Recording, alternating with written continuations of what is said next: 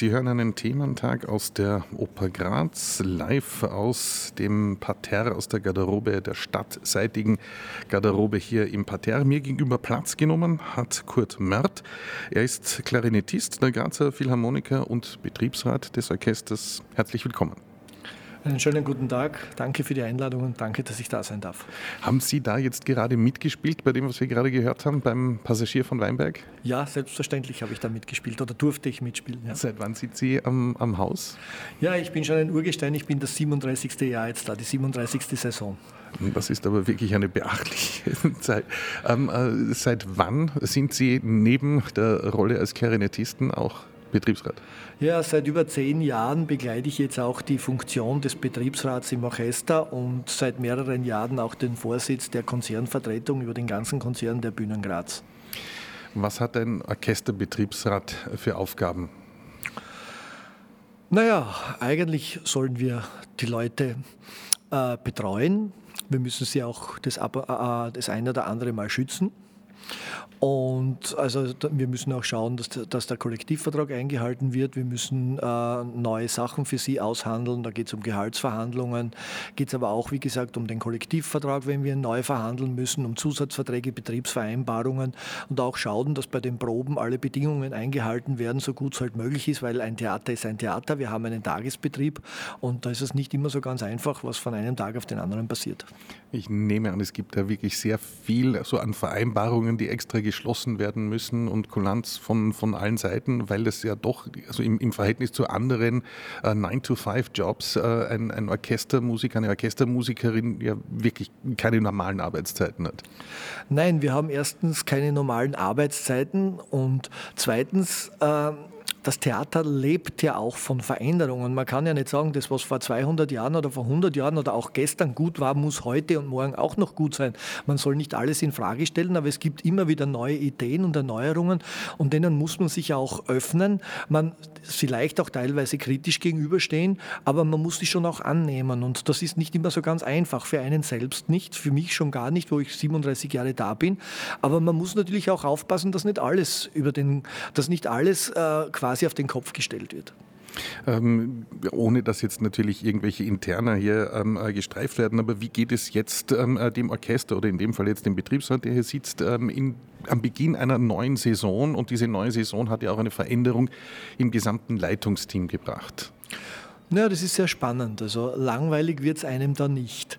Auf der einen Seite ähm, muss man auch schauen, das betrifft mich jetzt als Konzernbetriebsratsvorsitzender, dass sich auch die neuen Leute gut einarbeiten, dass sie sich wohlfühlen. Auf der anderen Seite muss ich jetzt als Orchesterbetriebsrat wieder schauen, dass alle Sachen eingehalten werden. Es sind viele neue Köpfe da, die kommen mit neuen Ideen, guten Ideen, teilweise vielleicht auch Ideen, wo man denen gegenüber ein bisschen skeptisch gegenüberstehen muss.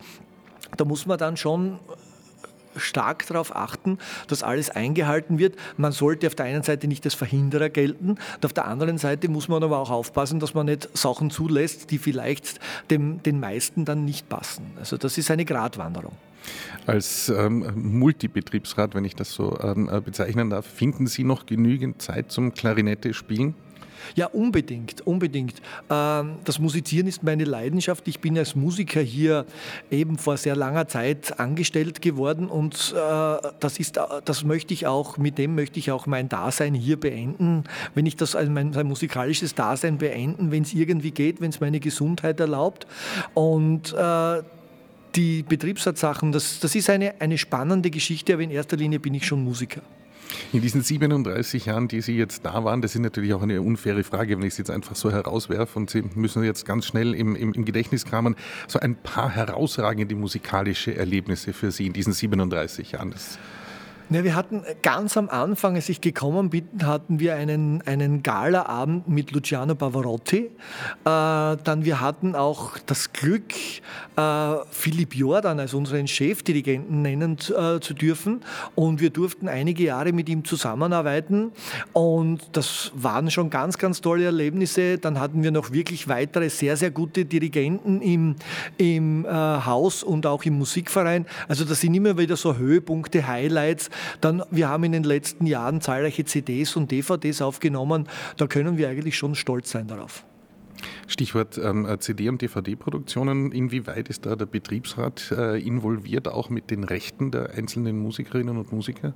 Ja, das ist auch ein Teil unserer Aufgabe, das über die Medienpauschalen dann abzuwickeln, um eben die, die Rechte, die Verwertungsrechte, was den Leuten ja auch kollektivvertragsmäßig und leistungsmäßig, leistungsschutzmäßig zusteht, das mit dem Haus dann auszuhandeln.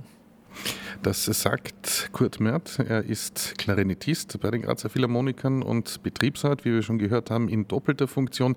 Jetzt muss ich noch einmal darauf zurückkommen. Ähm, Grazer Philharmoniker, Grazer Philharmonisches Orchester, das ist dasselbe, oder? Ja, wir haben uns vor etlichen Jahren entschieden, ähm, von dem, vom Grazer Philharmonischen Orchester vom Namen her äh, zu den Grazer Philharmonikern zu wechseln. Und dieses Orchester ist zuständig für die Oper und wofür noch die Philharmoniker ja. als Entschuldigen Sie. Ähm, wir, wir, sind ja ein Vielspartenhaus. Das heißt, wir haben ja nicht nur Opern, wir haben Operette, wir haben Musicals, wir spielen jetzt auch Kinderoper. Ähm, und zusätzlich sind wir noch im Musikverein tätig, im Musikverein Steiermark, äh, wo wir auch einen Konzertzyklus von fünf mal zwei Konzerten jedes Jahr noch zusätzlich zu unseren eigenen Konzerten und zu den Tätigkeiten hier im Opernhaus bestreiten. Das war Kurt Mert. Vielen herzlichen Dank für den Besuch in unserem Studio hier. Herzlichen Dank für die Einladung und danke, dass ich da sein durfte.